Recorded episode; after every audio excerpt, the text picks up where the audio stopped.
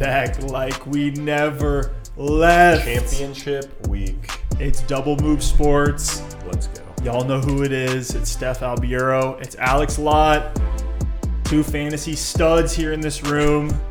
Unfortunately, neither of us were able to make it to these championships. We got to come out and just say it, guys. We didn't make it this year for a number of different reasons. Injuries, competitive leagues, questionable starts to decisions. Devontae Adams bustering out in week 15, having his worst game of the season outside of the one where he got injured. Things like that happen. That's part of fantasy, but hopefully if you're watching this right now, that means you're in the championship. Yes. And we got the hot facts. We got the data. We got the analysis. We're going to touch on all the new trending and fun topics in this league and some really important starts to decisions for a lot of people on these rosters. But Alex, how you doing? You're getting into it?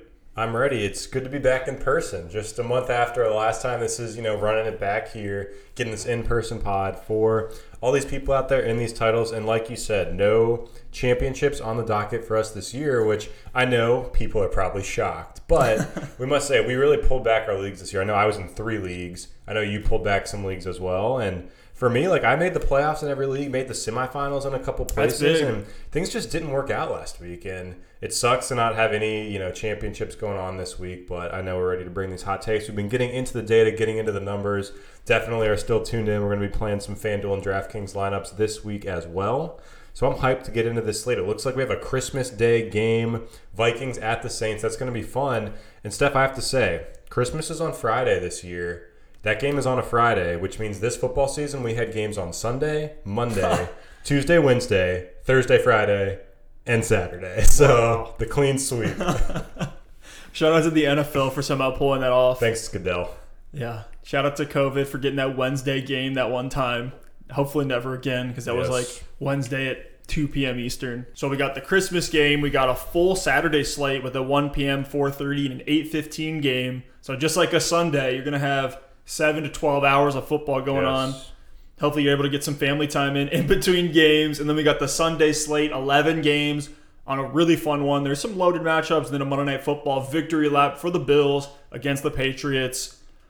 And there's some pretty exciting matchups here for, playoff considerations, Super Bowl contentions. We got the Rams going against the Seahawks, competing for that division. Rams have 9 wins, Seahawks have 10. The Colts and the Steelers play. That's a big deal. Huge for my Colts. Huge for your Colts. And huge for your Browns, too. Exactly. A lot of implications for the AFC North and really the entirety of the AFC and wildcard spots. Then we have the Titans and the Packers with the highest over-under on the week at 56.5. But let's jump into some of these topics here. We usually start off with what's new in the quarterback world. I think enough people have talked about Jalen Hurts, so we don't have to talk about him anymore. Stardom. Yeah, we're all in on Jalen Hurts. He's looking like a cheat code at the QB position, being able to put up tremendous numbers on the ground and through the air. Looked really good last week. He's going to be a problem, and sorry, Carson Wentz. I don't know if you're going to get that start.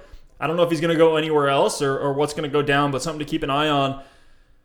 But the new QB, the new hotness this week is Marcus Mariota, seemingly back from the grave.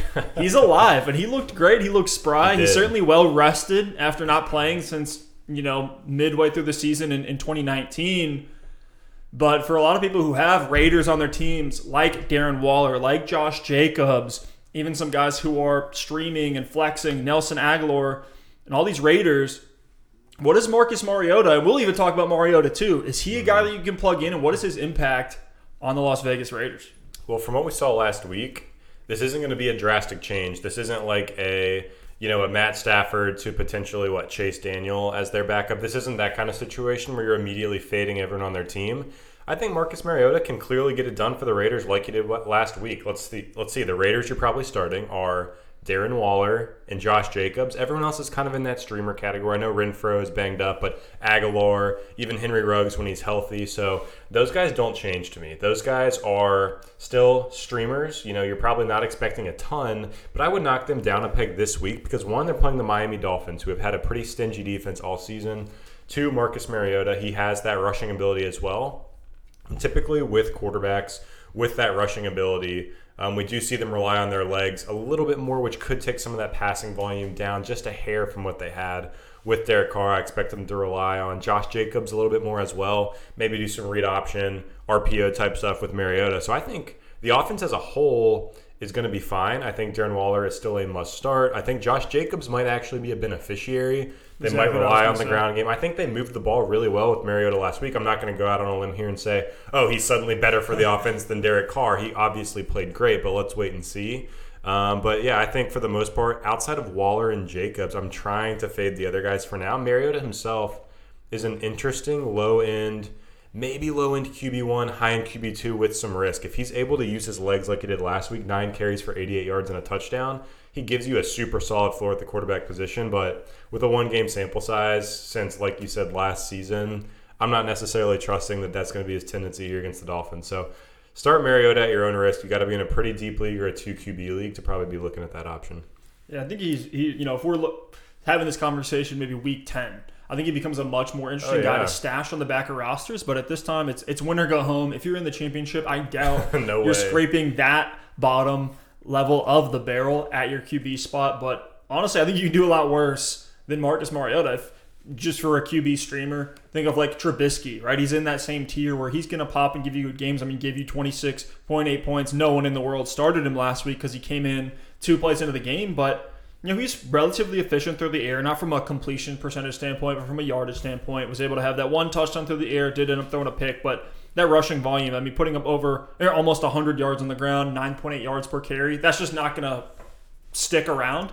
I think he's going to have less rushing yards this week, which does make him a little bit more of a fade. Don't expect 26 points again. I got a good one for you, Steph. Yeah. Ben Roethlisberger or Marcus Mariota in your championship. Ben Roethlisberger struggling as of late. Hasn't broken 20 points since week 10. Last week only had 7. You're going Mariota against the Dolphins instead of Big Ben against a tough defense. I'm going Super Mariota. Wow. Just with the rushing ability. Give me any QB who can run. Give me Trubisky. We had that talk last week. Big Ben or Mitch Trubisky. Right. I was saying I was going to go Trubisky there just for the rushing because that's not what Big Ben's going to give you at all. You're relying on the air, and the guys have thrown farther than 6 yards, it seems like, over the last 4 weeks. And it's worth mentioning as well, Derek Carr has been practicing. It's been limited, and I think when we first heard about the injury, it seemed like it was something that was going to knock him out definitely for at least 1 game, probably through the rest of the regular season. So keep an eye out. Obviously, if Derek Carr ends up getting the start this week, then you're not starting Marcus Mariota, but it looks like Derek Carr is going to miss, so take it with a grain of salt, but keep an eye on that practice report as well. Last thing we'll say here, Darren Waller. Beast. Still just a locked and loaded stud. He's the wide receiver 1, essentially, for the Raiders. 12 targets, caught 9 of them for 150 yards and a touchdown, a 30-point fantasy week with Mariota at the helm. Got to love that for Waller. Is Darren Waller in Kelsey Kittle territory yet? I know it's like the tier of the top 3. I think he separated himself from Mark Andrews as more of a clear top 3, but I feel like Kelce is almost in a tier of his own, and then you drop down to Kittle and Waller after what we've seen this season. Yeah, I think he's the clear number 3 at this point. I think that's at least where he is now. I don't put him in the Kelce Kittle category yet, but I mean he's certainly making a case for that this year. I think we're going to see him creep up into the 3rd, 4th round type ADP, where we saw guys like Mark Andrews at this year around draft time. Going into next season, I think Darren Waller could return value on that. We'll see. Like it's funny looking back on it now. A lot of people faded Darren Waller. I was actually more of like, hey, take Darren Waller in the 6th round, but because of what they've drafted, Henry Ruggs, which they haven't used him properly at all. It seems like a waste of a draft pick now. And then Bryan Edwards so far hasn't really done anything. So we were fading Darren Waller. A lot of people were fading Darren Waller just because they drafted 2 new young guns. Like, just goes back to the guys who are proven studs in the league are proven studs for a reason. You don't fade those guys no matter the draft pick or the situation. One last thing on Waller, though. We have to remember Kelce has had an incredibly historic season. Like, he's averaging over 20 fantasy points per game this year. So we're, like, putting him clearly in a tier of his own. He had been the tight end 1 4 years in a row. This is going to make number 5. Last season, as the tight end 1, Travis Kelce on the season averaged 15.9 fantasy points per game.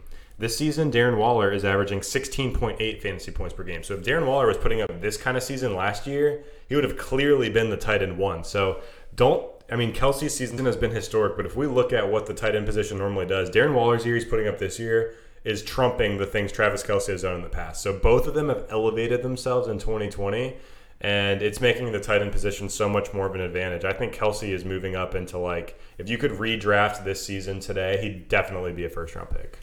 Yeah, back in the first round. I think that makes a lot of sense.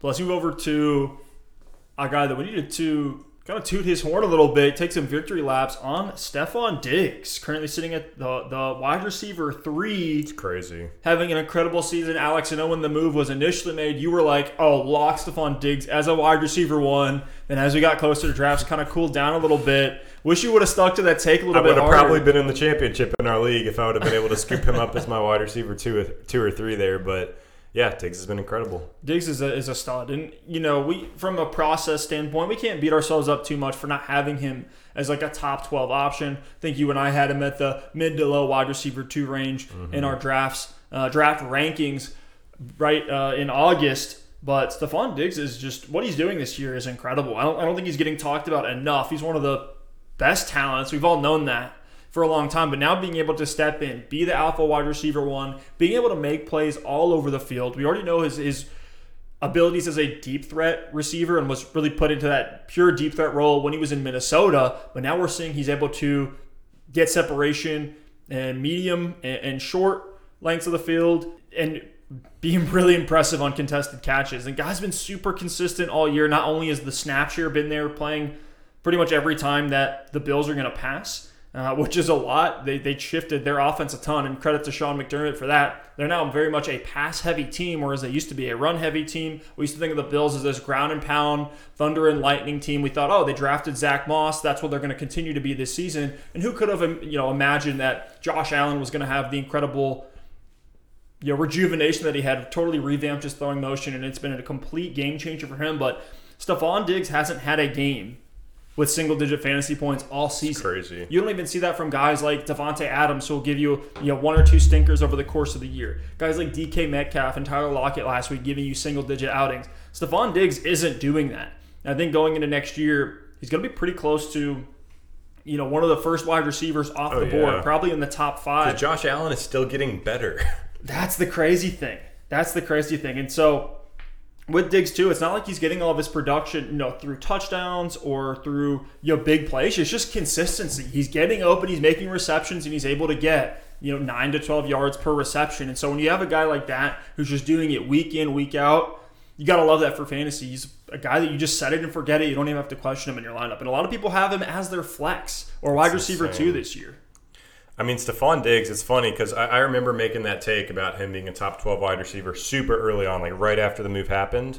And the whole process was he had 94 targets last year, had over 1,000 yards and 6 touchdowns. If he can bump, 94 targets up to 130 targets, even if they're, slightly less accurate with Josh Allen, that's going to make him a viable threat to be wide receiver 1. Not only has he exceeded 130 targets, he's at 147 targets with 2 games to go. He's going to end up, 160, 170 targets. He's leading the NFL right now in receptions, which is insane.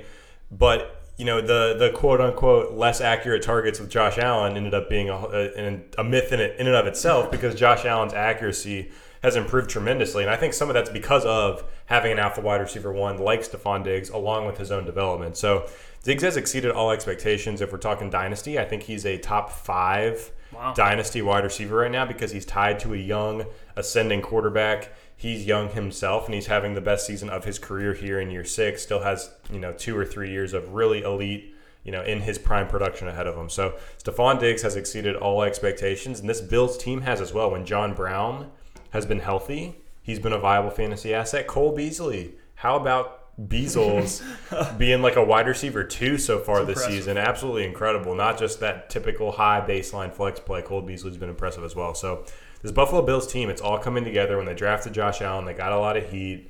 It's just these classic quarterbacks that can throw the ball over the moon, and that's why the Bears drafted Mitch Trubisky for the same reasons, and it didn't quite pan out for them. So I'm interested to see, heading into a draft class that's stacked with quarterback talent, how many teams reach on these big-bodied, strong-armed quarterbacks, hoping for the result that the Bills got out of Josh Allen. But, it's hard to get there. We've seen time and time again that it normally doesn't work out this way.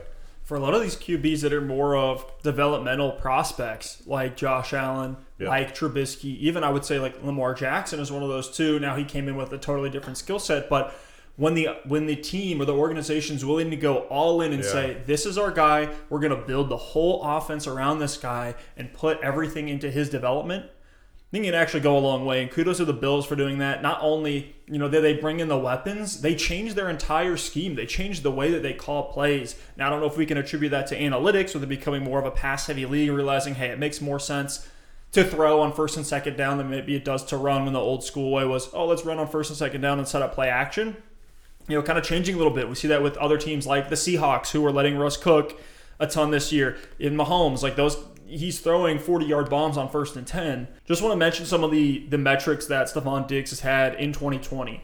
He is number 1 in targets. Pretty good. He's number 2 in target rate.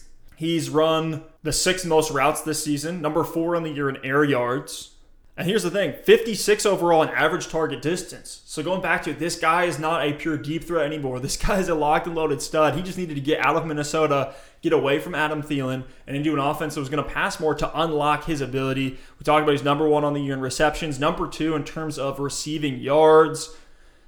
And then going back to how he's been used this year, he's 17 on the season in yards after the catch. And that's impressive, but I say all that to say, look, he's not only is he a good player, the volume is there, and that's just taking him to levels where you get a great player, give him some volume, good things are going to happen. It's not like he's just having these breakaway plays or these big touchdown receptions to give him value. Think of a guy like DK Metcalf where, look at the game last week against Washington, didn't have the big play, didn't have the touchdown. Stephon Diggs, he's in a totally different tier. I put him in the DeAndre Hopkins type category at this point. He has arrived. Steph, let's go ahead and move on to some running back situations here. This is more of a start-sit type of question for championship week, one that a lot of people are going to be asking because this guy is either someone you stashed or someone who's possibly on your waiver wire right now. It's Le'Veon Bell. CEH, we saw him go down last week. It was brutal. With a brutal injury. Luckily, it looks like it's not as bad as it seemed. At first, I'm thinking, okay, if he had some serious damage in his knee or in his ankle, he could be out for the start of next season. Luckily, it looks like it's just, a hip and an ankle injury. Yeah, they're saying he could come back as soon as the playoffs. That's pretty minor. He could be back for the playoffs. But for fantasy football, we're asking ourselves, Le'Veon Bell, is he a viable option to fire up in the championship week? Last week, 15 carries for 62 yards and a touchdown. Also added a reception for 14 yards. 14.6 fantasy points in that game. Is that something we can expect from Le'Veon Bell this week against the Atlanta Falcons and this high-powered Chiefs offense?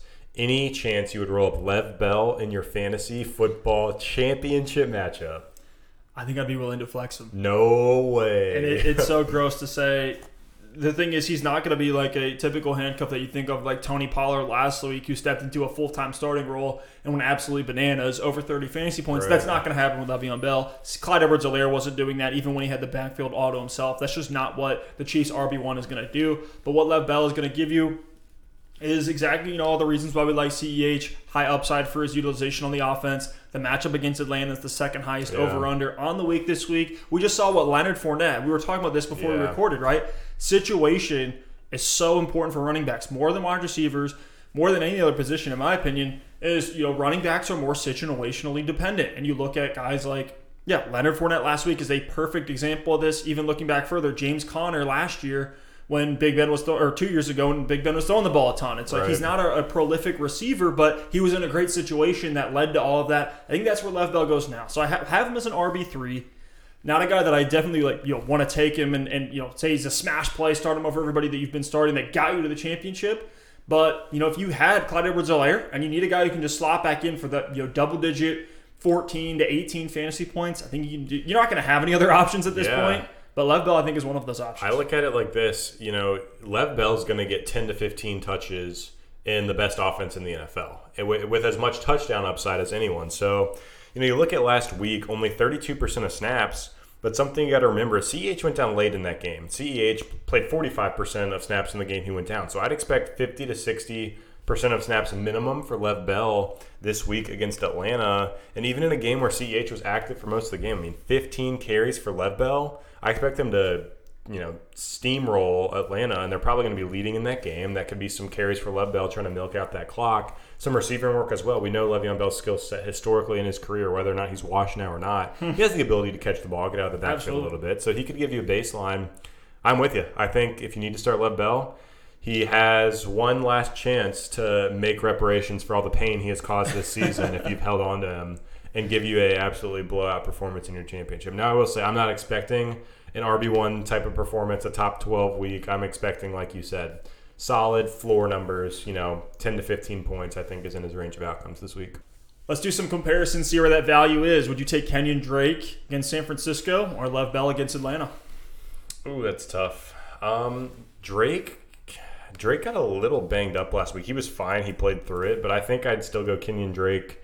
Kenyon Drake against San Francisco. He's, he didn't score the touchdown last week, but previous to that, he had been on a tear. I think he still has a better chance to fall in the end zone.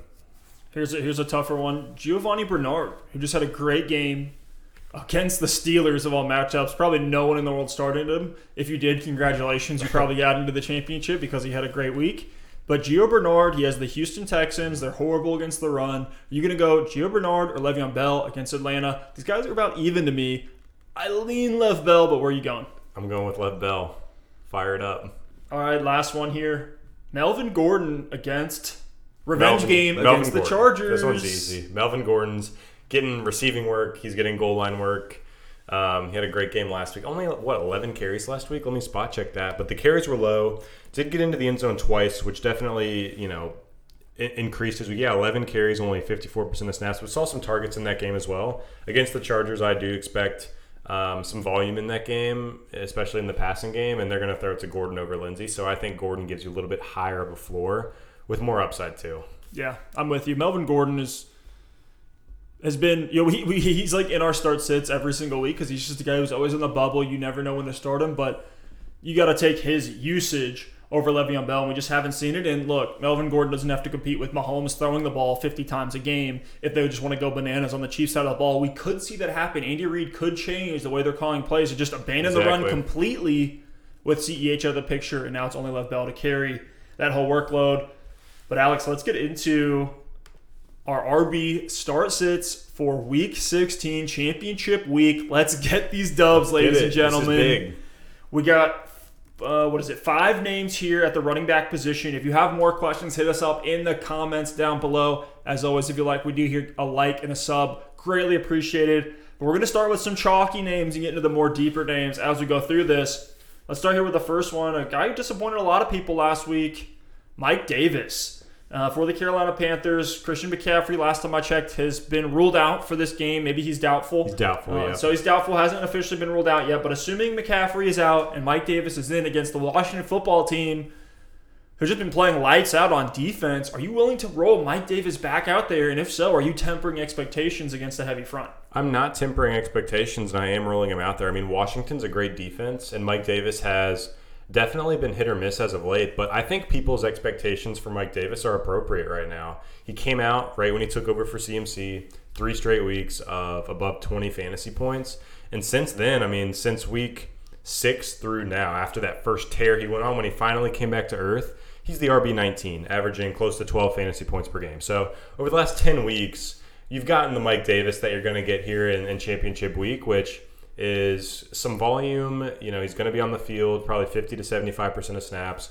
Touchdown upside, could get some receiving game work as well. But he's kind of hit or miss. In a tough matchup, I'd probably bet on a lower efficiency game. But I think in the game script, in a game where the Panthers could be competitive throughout, he should see plenty of carries on the ground. Kind of got game scripted out last week when they were trailing the Packers. So I have faith in Mike Davis. I think he could definitely get into the end zone this week as well. So I'm willing to start him as an RB2. Yeah, I have him as a mid-range RB2, think RB15 to RB19 type of range. So I'm with you on Mike Davis. Nothing more to say about him. Next up on the list, a guy we talked about when we were comparing him to Le'Veon Bell. We had him in about the same range as low in RB2s, but Giovanni Bernard. Is he a guy that you are excited to start this week after a 22.7 point outing against the Pittsburgh Steelers? This sucks, man. This sucks because I mean, since the bye, Gio hasn't broken 10 fantasy points one time. And he's coming off of, before this past week, a 3-point game, a 4-point game, a 6-point game. Like, I'm sure no one started him against the Pittsburgh Steelers. And then he comes out and randomly has a great game when no one is going to play him. And now everyone's going to play him again, and I wouldn't be surprised if he just went back to what we saw before. I mean, this Bengals team isn't good. They played up to their competition in prime time, out of their minds against the Steelers. The Steelers are struggling right now. In a game here against Houston, which is kind of a cupcake matchup, I'm still not really feeling too good about Giovanni Bernard. I mean, he's really struggled on the ground. Hasn't been seeing that much volume either. Samaje Perine is getting involved, amongst others. I think the Bengals are kind of in pack-it-in mode right now. I think if they win one more game, they're actually going to start giving up some draft position capital. Not that they're going to, you know, intentionally try to lose, but wouldn't be surprised if they start rotating in some younger names as well. So even though he had a great game against Pittsburgh, I'm not trusting it. I'm keeping him on my bench this week. Yeah, I would too. He got 25 carries last week, and that heavily inflated. So, like, his usage was insane. He's not an efficient guy, never really has been. 3.3 yards per carry on 25 carries. But those 25 carries alone is what you love. Obviously, he got into the end zone twice, once on the ground, once through the air. He's really not even getting that much passing work as of late. Hasn't had more than, you know, 4 receptions, which, yes, you'll take that. But 4 receptions with he's not even getting, like, double-digit touches a lot of the time. Just got to look the other way. It was an outlier pop week. But if I'm desperate, if I have to plug him in, if I had a Clyde Edwards-Helaire that I was plugging in my RB2 and I got to go to Gio Bernard, so be it. But it doesn't feel great. I'd have him in that, 27 kind of range if we're talking about rankings on the week. All right, let's stay in that same matchup, Cincinnati against Houston. Let's talk about the other side of the ball. David Johnson coming off a monster week. I don't think anybody had the balls to start him in their fantasy playoffs week 15, but had 24.3 fantasy points. 8 carries for 27 yards, almost did nothing on the ground, but then had 11 targets, caught all 11 for 106 yards through the air. I mean, just gave you all that production through the air. No Will Fuller. Brandon Cooks was back, which kind of blew my mind to see. Like, they didn't rely completely on Brandon Cooks. It's actually David Johnson carrying the load. Do you think they're going to continue to rely on him against Cincinnati? I'm definitely starting David Johnson this week after what we saw last week. Should have more efficiency and volume on the ground in what should be a good game script against the Bengals, even if he's not used as much in the passing game. And we said it before last week. I mean, he had been fairly consistent on the ground. I mean, before he went out with the injury earlier in the season, you look at the full games, he's played 10 points, 16, 13, 12, 11, 12, 19. Like, he's giving you really solid floors, and we finally saw some of that upside in the receiving game last week. In a good matchup, I think David Johnson is a safe RB2, and who knows, maybe we just saw Deshaun Watson unlock something, which is called throwing to the running back. We see all these quarterbacks, Phillip Rivers, Tom Brady, Drew Brees, Teddy Bridgewater, everyone, they just check down to the running back and take their easy yards. We've seen Justin Herbert start to do it a lot as well.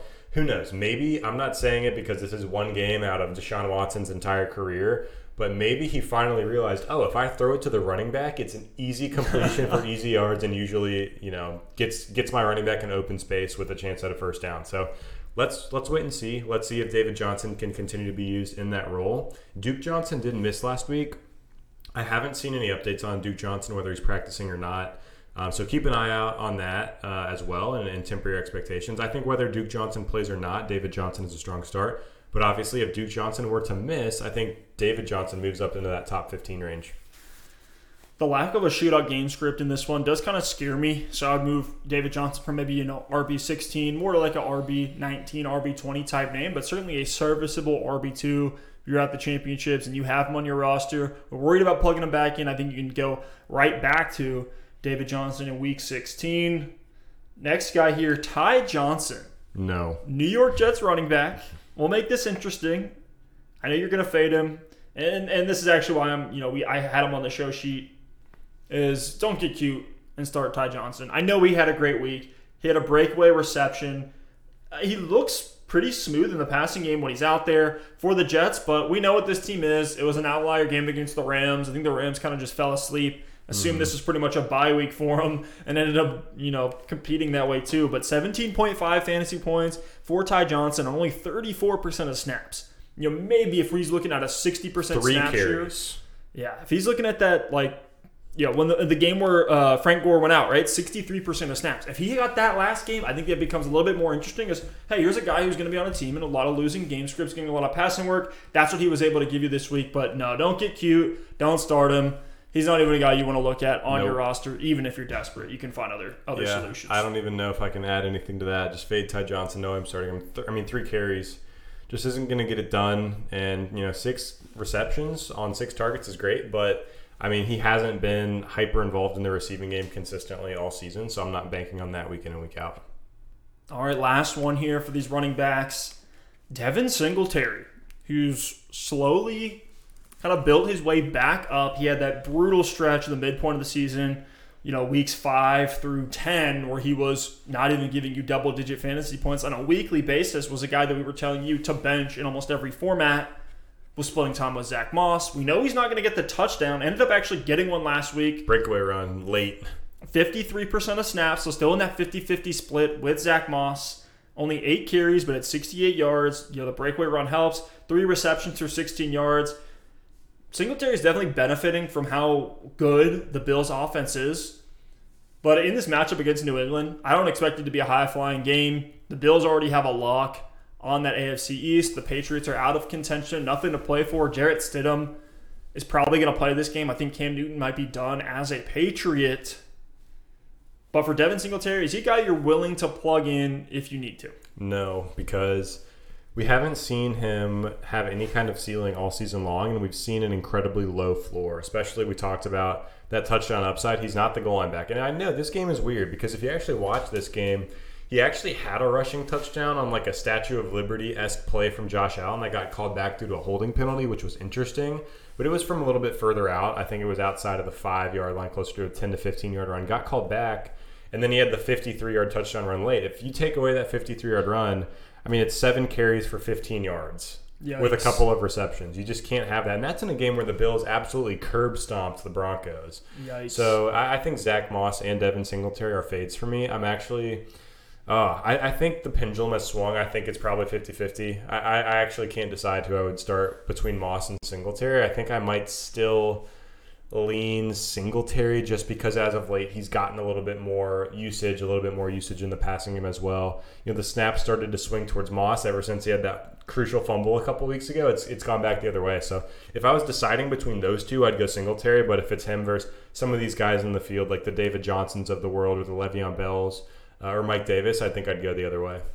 Yeah, I'm with you. I'm not starting Singletary anywhere ever. He's probably not going to be on many rosters for me for the rest of time. But let's talk about our wide receiver start sets. 5 names on here, different degrees of, you know, depth. Some of these are upside flyers that you may be looking at a flex spot or a desperation wide receiver 2 spot with guys like Tyler Boyd injured that were on a lot of these, you know, fantasy championship lineups. But a guy who's been emerging as of late, Lynn Bowden, rookie, now on the Dolphins, was actually drafted by the Raiders, got traded in a deal there, but he's quietly produced over the last 3 weeks for the Miami Dolphins. Tua is targeting this guy, and he's been relatively productive. He is used a little bit as a running back. I know initially he was drafted by the Raiders to be a running back. A lot of people were looking at that and saying, oh, fade Josh Jacobs this year. He's not going to get any passing work because it's all going to go to Lynn Bowden. The hype train was definitely, you know, at full blast for Bowden, but 9 points, 15 points, and 10 points the last 3 weeks. Last week played 91% of snaps, 6 catches for 37 yards. Are you willing in a very tough spot, right? Some of these deeper leagues where there's you're competing for high point, the waivers are still absolutely decimated, and you got to find a way to win right now in a championship. Are you willing to plug Lynn Bowden in there if you really need to? Yeah, deep league. I'm willing to plug him in. I mean, especially if Devontae Parker is out. Parker has been limited in practice, so keep an eye on it. But if Parker misses this game, I think I'm willing to sneak Lynn Bowden in there. He's got running back eligibility in several places as well. So if you're in a league where he has running back eligibility and you're scraping the bottom of the barrel at the RB spot and you're deciding between like a Ty Johnson and a Lynn Bowden in a PPR league, that's where you can go to someone like Lynn Bowden and kind of use that little hack to give you a higher floor for someone who's getting receptions. I mean, 91% of snaps last week for Lynn Bowden. I've said it like 3 different ways since I started talking, so I'm just kind of hedging that one a little bit. But whether you realize it or not, this is a revenge game. He's going against the Raiders, who drafted him several months back and traded Lynn Bowden early in the season. So, I think you can play him in a pinch. It's not something you feel good about, not something you're going to be super optimistic about his upside or anything like that, but they're utilizing him. 7 targets last week, 9 targets the week before, in a game against the Raiders where, the Raiders typically have been involved in a lot of shootout games this year. Yeah, depending on how things shake out with the Dolphins' weapons group, Lynn Bowden could be really interesting next year as a guy that you could take towards, you know, the bottom three rounds. We'll have to keep our eyes on him and see how he produces, because he's looked pretty good when he's been out there. But let's talk about Marquise Brown, a guy that has gone from, draft him high, he's going to have a great season. You know, I was leading the hype train on Hollywood Brown coming into the year. Now Lamar was going to continue to improve as a passer, pass the ball a little bit more. We saw that in the first couple weeks, and then it fell off. And then it was like, oh, Hollywood Brown's a waiver guy. Go ahead and drop him. He's not even worth it. But now he's been emerging again. That's a great matchup this week against the New York Giants. I shouldn't say great matchup, a solid matchup. Yeah. Are you willing to flex Marquise Brown now that you're in the championship? Probably a guy that you had. You're comparing him to other flex names like a Tyler Boyd, like a Michael Pittman, like a Brandon Cooks. You know, if you're looking at those type of names, are you looking at Marquise Brown as the guy that you want to plug in over those? He's someone you can start, but I would try not to. I'm worried about Brown. I know he's had four straight good weeks. I mean, 18, 14, 13, and 15 fantasy points, but a lot of those have been relying on touchdowns. This past week was the first week that he really got a solid fantasy day on volume all season long, and it was 6 catches for 98 yards, only 15 fantasy points. Other than that, it's kind of been touchdown or bust for Hollywood Brown for the majority of the season, and in a game against the Giants where Daniel Jones, we don't know if he's playing or not. You know, I don't know what that game script is going to look like, if it's necessarily going to be a shootout. I'm worried about Hollywood Brown's volume in that game. I don't know that he's necessarily going to see 7-8 targets in this one. So he could always break that big play touchdown, but he's a boom or bust guy, and I'm trying to fade Hollywood Brown if I can. I will say, you know, we just talked about Lynn Bowden. I think if Devontae Parker is out, I might actually start Lynn Bowden over Hollywood Brown just because I would want a higher floor there. And we clearly have seen the trend from Bowden that if Parker is out and he's going to get the snaps, that he's going to see enough targets to have a floor. With Hollywood Brown, we haven't seen that all season long. But he's kind of right on that cusp. If you need a boom or bust option, if you're going against a stacked team and you need points, you need someone who can get you 20 to 30 points. Brown is in that category because he could always, you know, break a couple big plays deep. But the consistency and the volume is just not there. He has been really good over the last 4 weeks, which tempts me to start him. But I think back to what we were just talking about in the running back starts with Devin Singletary that, you know, yes, these are boom bust guys, but even their boom games aren't really that crazy. You're never going to see a 20-plus point outing. I mean, last 4 weeks for Hollywood Brown, his best stretch of the season, 18, 14, 13, and 16 fantasy points. I think you could do that again, but does that really get you excited in a championship matchup? No, and you know the floor is lower than a lot of guys out there, which is why you're going with Bowden if Parker's out. So, yeah, I think we have, like, I have Hollywood Brown this week as a wide receiver 3, a solid flex that you can play. I don't think the upside is quite as high as we all thought it was coming into the year because he just hasn't had those big games. I don't know if it's him. Is it Lamar Jackson? Is it just the offense? Don't really know right now, but he is playing close to 80% of snaps every game. I think you can do worse, but I'm looking at other options if I can. Again, would I probably have him in that, 37 wide receiver range, 34 to 37 if we're talking rankings. Next one here on this list that we need to talk about is Rashard Higgins. From your Brownies. Been balling out a little bit. Has a matchup against a pass funnel team in the New York Jets. We saw them. The Jets are quietly stout against the run. Mm-hmm. They're not letting teams run all over them. They're just clogging the box. But that's leaving the wide receivers wide open on an island with some pretty brutal cornerback play. So are you willing to plug in Rashard Higgins against the Jets over a guy like Hollywood Brown? Absolutely. Yeah, I'll absolutely play him against the Jets. Great matchup. We look at what Higgins is doing. I mean, he's on a tear. 21 points, 18 points, 11 points. He's seeing targets in this offense from Baker Mayfield. He's got 24 targets in the last 3 weeks alone, and he's a touchdown threat. We've seen 2 touchdowns in the last 3 games, and ever since Odell has gone out, he's really stepped up. So it took him a couple weeks because I know they had those crazy weather games where the Browns offense looked awful because they were playing in crazy weather. Baker was getting criticized. Some of the receiving options were getting criticized. But as we've seen over these past several weeks, Baker has been playing really, really good football this year. Landry and Higgins are playing fantastic, and the running game is absolutely cruising as well. So I think Higgins is actually, a pretty strong play in this game. I think he's got a pretty good floor. I think he's a low-end wide receiver 3 for me this week, but the floor is higher for Higgins than it is for a guy like Hollywood Brown.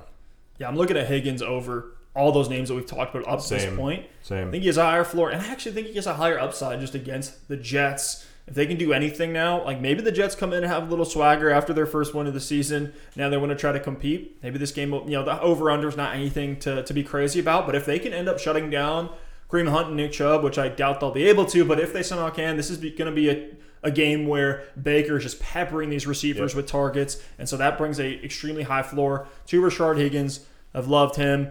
Now let's talk about a more chalk option that I think some people might be tilting on. They drafted him pretty high, and for the most part, he's been disappointing this season, not due to anything of his own volition for that, but Amari Cooper. He has a matchup against the Philadelphia Eagles this week. Where are you putting Amari Cooper in your rankings? Is he a guy that you feel confident starting after an abysmal outing, than 3 fantasy points? I do. I still feel confident in Cooper. I mean, he's every receiver for the most part. I mean, there's a handful of guys that are at the top of the list and they'll eat and produce every single week. We talked about it with a guy like Stephon Diggs earlier. But Cooper just had a bad game. The Cowboys offense had a weird, different game where Tony Pollard totally took over. CeeDee Lamb played great as well, and they didn't really need to do a ton through the air in this one because San Francisco's offense was absolutely dysfunctional in that game. But in a matchup against Philly, I think you can play Cooper. Andy Dalton has actually been okay for Amari Cooper. In games with Andy Dalton, this is really the first time we've seen him struggle. The 4 weeks prior, I mean, 15, 16, 23, 14 fantasy points in each of those games. He's the number 13 wide receiver in PPR formats on the year. A little bit hybrid there between Dak, Dalton, DiNucci, Garrett Gilbert. All things considered in this Cowboys offense, all things considered and how we think about Amari Cooper, the fact that he's still the wide receiver 13 on the year, he's still someone you have to start every single week. You got to realize the floor is a bit lower with Andy Dalton at quarterback. The Eagles aren't a great matchup. They're not a terrible matchup either, so I think he can definitely get it done in this game. Yeah, I'm locking in Amari Cooper against the Eagles as my wide receiver too, like locked and loaded, no question. If I have to plug him in as my one, so be it. I'll hedge with some upside names, but you have to start Amari Cooper. Don't overreact to the down week. That's all we wanted to say on him. Chase Claypool, last one here. It's a rough go of things at this point. Big Ben seemingly hasn't been able to throw the ball more than 4 yards on a pass attempt. I mean, he has had some, big throws to like Deontay Johnson in the end zone, but he's really just hung around the line of scrimmage. Chase Claypool has been used primarily as their deep threat, their outside guy who's going to be able to stretch the field for him. After some big boom weeks, the floor's kind of fallen out from under Chase Claypool. So for a guy as a rookie in a tough matchup against the Colts, is he a guy that you're considering at all? This is where it gets tough, and I think I'm sitting him. I don't think I can trust him right now. I mean, you just have to look at where the Pittsburgh offense is trending. And the last 3 games, they've really struggled. They've obviously lost 3 straight games. In those 3 games is when we've really seen the dip in production from Claypool as well, because the offense as a whole isn't getting it done. Only 5, 4, and 7 fantasy points over those last 3 games. Now they get a Colts team that's hot. The defense is playing really, really well. I'm trying to fade Claypool. I mean, Juju and Deontay are in that offense that are obviously getting it done. I know Ebron's a little banged up, but I don't think Ebron, if he were to miss this game, necessarily elevates Claypool enough to where the point that Claypool is suddenly relevant. So, look, Claypool could come out, and he's a one-play guy. He could have a 75-yard touchdown, gives him a solid week. I just don't think it's going to happen against the Colts. I'm not betting on it to happen. So I'm going to kind of play the odds here, and I'll sit down Claypool against the Colts this week. I'll say Claypool too, and you don't have to look much farther than his catch rates over the last couple of weeks. And I think it's a lot of it is due to Big Ben, some of it's due to Claypool too, rookie rust, whatever. I like Claypool as a player, but I mean, caught 3 for 8 last week. Before that, 3 for 6. I mean, guy's about 50% catch rate, and he's not getting the most targets on the team. So unless they're going to be in boat races, which they might be against the Colts, to your point, he's a one play guy, could get you your week, get you to a satisfied point, but I'm not looking at it at all if I'm in Week 16, in the championship, in the playoffs. I'm dropping Chase Claypool. I'm trying to find another option there if I can. He's definitely a sit for me in championship lineups. But let's get into this is big. Championship week, starts of the week. Guys that we expect to exceed expectations, whether that's a streamer or a flex flyer that we think is going to pop. Maybe a guy that's a locked and loaded stud that disappointed last week that we think is going to bounce back. Whatever it may be. Let's get into these names here. We'll go quarterback, running back, wide receiver, tight end. I'll let you start it off at the QB spot. Who you got as your Week 16 championship week quarterback start? It's so fitting that it's championship week because my guy's Tom Brady for the Tampa Bay Buccaneers. going against the 29th-ranked team versus quarterbacks, the Detroit Lions. And Tom Brady on the year, I think, has exceeded a lot of expectations. Quarterback 10 on the season, a very solid year for a 43-year-old. And you look at this Lions team, and this one's all about the matchup. I mean, we could talk about Brady all day, you know, the weapons. Godwin, we finally saw an AB deep touchdown last week. Mike Evans finally looks healthy, even though he gets hurt every game, but then comes back. So you got three great options. Gronk finally is coming into his own as well. The running game, it looks like Rojo might miss this week, and Fournette did fall into the end zone twice last week, but he didn't necessarily look great. So I wouldn't be surprised if this is one of those games where Tampa Bay says, hey, let's just throw the ball until we get the game in control and then run the clock out. So I think Tom Brady is a great option. You also look at the Lions team last week against Tennessee, 36 points given up to Ryan Tannehill. The week before, 30 given up to Aaron Rodgers. They're giving up 21 points per game to the quarterback spot all season. So I think Tom Brady is a very safe option this week. I think he's an option with upside. And I don't think this is one of those games where the Bucs are just going to come out and control the ground game. I mean, the only thing I think that could possibly go wrong for Tom Brady this week is if they hit a couple of chunk plays or get a pass interference call in the end zone or something like that and just happen to get it inside the 5 and have Fournette fall into the end zone a couple of times, taking away touchdown upside. Outside of a situation like that, I think a 20-point floor is very reasonable for Tom Brady. No, I think I'm with you. I think he's a smash play this week, locked in QB1. And what's crazy is he's actually on pace for 37 touchdowns on the year. Would have led the league in touchdowns in 2019. So Tom Brady is balling out. Don't get it mistaken. Yes, he's old, but he's still able to produce almost every single week at this point. My quarterback start of the week, we talked about it earlier with some of the start sits. It's Baker Mayfield against the New York Jets. The Bake Show is cooking. He's the QB3 over the last 4 weeks, throwing multiple touchdowns in back-to-back games. He's finishing top 3 in completion percentage over those weeks. And Baker, I mean, he looks good out there. He's more poised than ever. He has control over the offense. He's making smart decisions. I think you just got to ride the hot hand. If you're streaming the QB position, maybe you plugged him in last week or the week before, and you said, hey, I got this guy off waivers. I think I'm just going to keep plugging him in. I think you can continue that against the Jets. And I know with Baker, his efficiency on play action has been talked about over and over again. But now we're seeing his efficiency improve across the board outside of just that play action. He's 7th in the league in deep ball completion percentage. He's top 5 on the year in QBR and passer rating. Every time this man drops back to pass, he's making plays. And I know they just shocked the Rams, but I'm not expecting the Jets to be able to cool Baker off when they're 30th against the QB. They're 26th against the wide receiver position. This is a team that likes to funnel the production to the wide receivers. They're going to try to stop the run with Nick Chubb and Kareem Hunt, which opens up plenty of opportunity to for Baker Mayfield to blow up again this week. So continue to ride the wave in Week 16.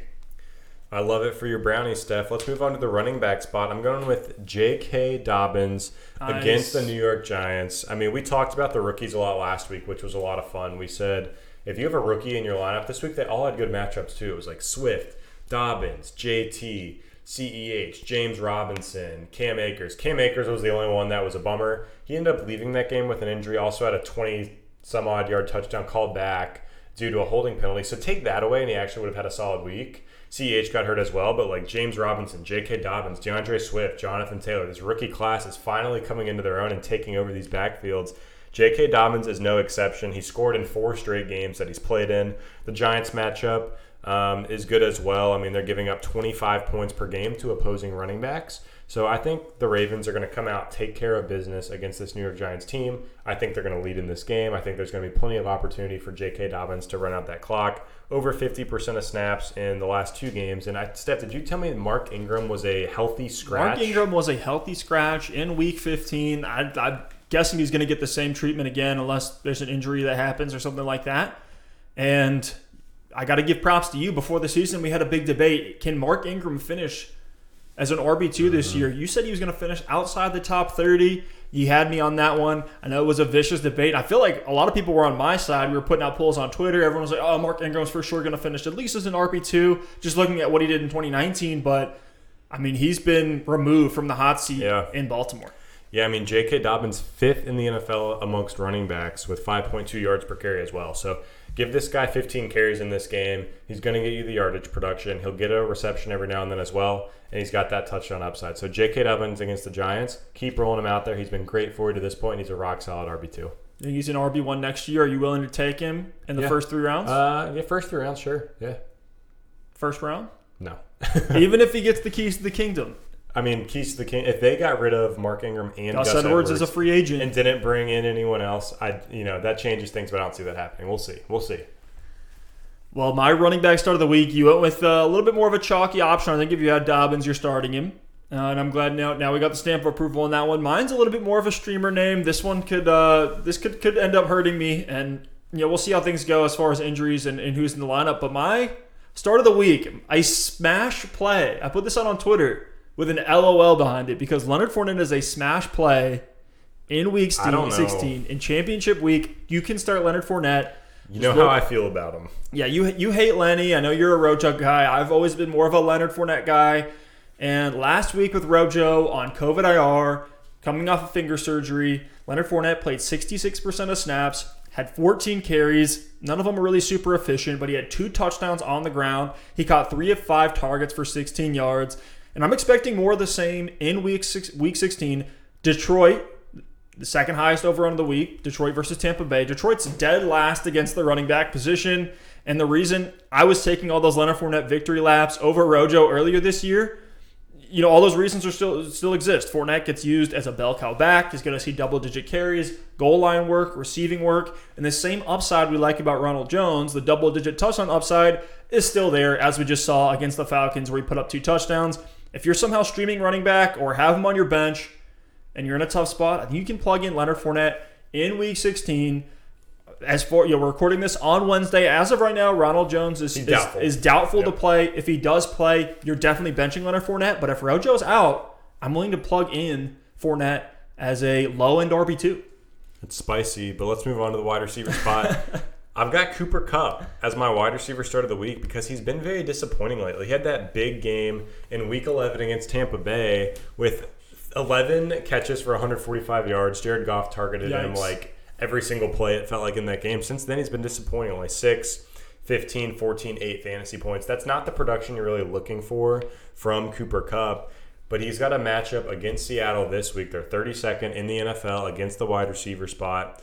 And the big thing with Cooper Kupp, the big narrative is, when they do the 2 tight end sets and the 12 personnel, Cooper Kupp doesn't quite see the snaps. But Cooper Kupp's snap count hasn't really fallen off a cliff when this production has dropped off. He's still seen over 62% of snaps in each game, and he's been over 82% of snaps in 2 of those 4 games. Actually, the 2 bad performances, the 2 really bad single-digit performances, he's been over 80% of snaps. So he's on the field. It's just been a matter of game flow and Jared Goff. Looking at the options that the defense gives him, I do think some certain defenses can kind of scheme and take away certain players, and I think they've done that with Cooper Kupp over the last several games. Seattle has not only been bad against wide receivers, but they've struggled against the slot. So I think Cooper Kupp is a lock for 7 to 8 targets this week. If he gets those 7 to 8 targets, I think he's going to be hyper productive with them.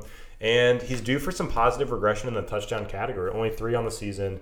I would love to see Cooper Kupp get into the end zone again this week against Seattle and give you a solid 20-plus point performance in your title game. Very nice, very nice. Start your studs. Don't get cute here. Plug Cooper Kupp in despite the bad performances. My wide receiver start of the week, I'm going back to another deep option.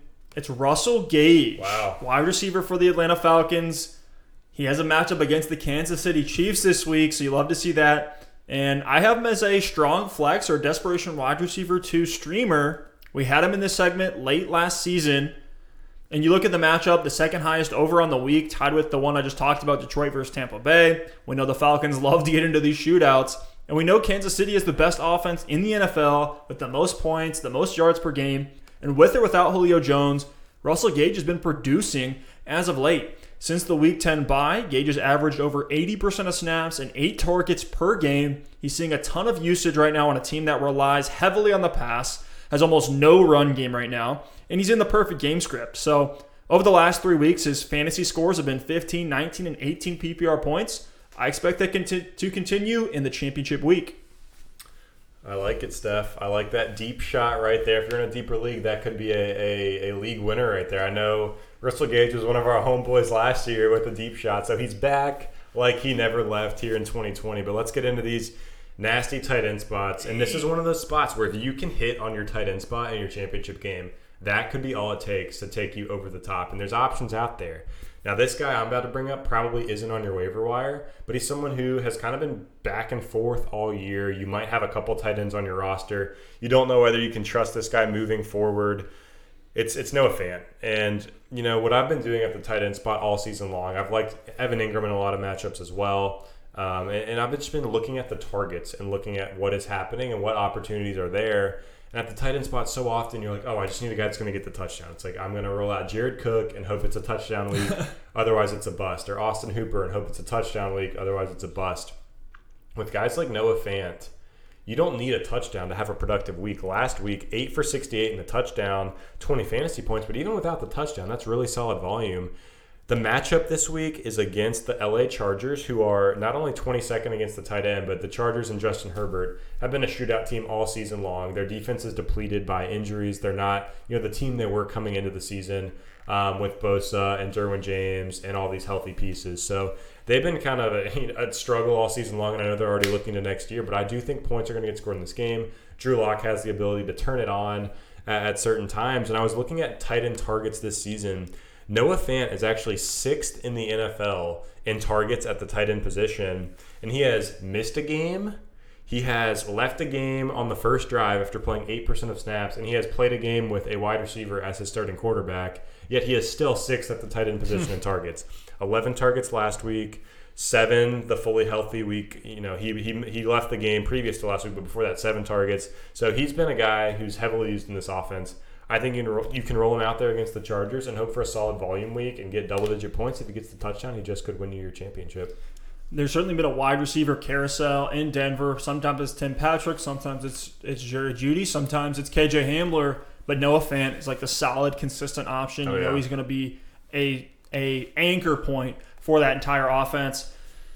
You know, you're going with the young gun, the young rising tight end, Noah Fant. I'll go TJ Hawkinson. It seems like these guys always get lumped in together. Both came out of Iowa together. Well, didn't they come out in the same draft class? This Iowa, what are they putting in their corn there where they're putting up TJ Hawkinson and Noah Fant in the same draft class at tight end? That's crazy. Well, I think you're starting both of these guys if you have them. You know, if you're not looking at, you know, a Kelce, a Waller, and Andrews, somebody like that. And George Kittle might be back this week as well. We can talk about him real quick here before I sign off if he's a starter or a sit this week. But TJ Hawkinson has the matchup against Tampa Bay. Already talked about how good this matchup is. Second highest over-under on the week. Tampa Bay's 26th against the tight end position. And last week against the Tennessee Titans, TJ Hawkinson disappointed. And this is a reason why you may be tempted to sit him this week over some waiver options, especially if your waivers are dead. And there's some interesting names that are out there that have been productive. 0.8 fantasy points last week in a shootout game script. Caught 2 of 4 targets for 18 yards and a fumble.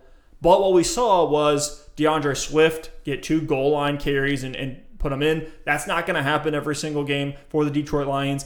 TJ Hawkinson still close to 80% of snaps over the last 4 weeks. He's averaging 6.5 targets per game. That's beautiful for the tight end position in this landscape. And he's sitting at the tight end 4 on the year, tight end 6 in fantasy points per game.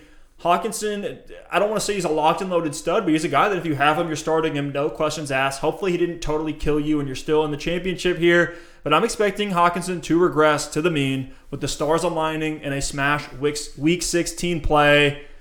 Real quickly here, let's talk. George Kittle, assuming he's active and healthy and in the lineup, you're in a championship week. Maybe you've been streaming a guy like Irv Smith, or maybe you picked up Cole Kmet. George Kittle. Like, I'll start George Kittle if he's active over everyone except Kelce and Waller. Wow, lock that in. I think I'm feeling the same way. He's not going to be active unless he's 100% healthy. I mean, they're shutting down Debo and Mostert for the season. They're out of playoff contention. If George Kittle plays, it's because he wants to be out there and he wants to it's because he wants to be out there, and they're not going to play him if he's not 100% healthy with nothing to play for while they're shutting down these other guys. So if he plays, I think he's getting the full allotment of snaps and he's going to have a great game. Yeah, I think people are going to have PTSD back to that Keenan Allen situation last week. Heart goes out to anybody who ended up starting Keenan Allen. That was absolutely brutal. Just worst situation imaginable. One more here. If Julio Jones plays, are you starting him? I'm always on the side of if he plays, you start him. Yeah. Go down swinging. As someone who had the Julio Jones experience this year, it was brutal the couple of weeks where he left games early with that hamstring. But there were also several weeks where he was questionable throughout the week, in and out of practice. And there was one game where he had 2 touchdowns, massive performance, another couple games where he was very solid as well. So if Julio Jones plays, I think you're going to be hard-pressed to find a better option. Well, guys, thank you all so much for listening and watching. Merry Christmas and happy holidays. Yes. Have a great new year. Not sure if we're going to have an episode for next week, week 17. We'll figure it out with holidays, schedules, and all that. But, guys, we want to say thank you all so much for listening and watching. Good luck in your fantasy championships. Let us know how that turns out for you. If we helped you at all, please let us know. That it's huge for us. Keeps the wind in the sails on this Double Move Sports experience. And we'll see you all next time. Peace. Peace.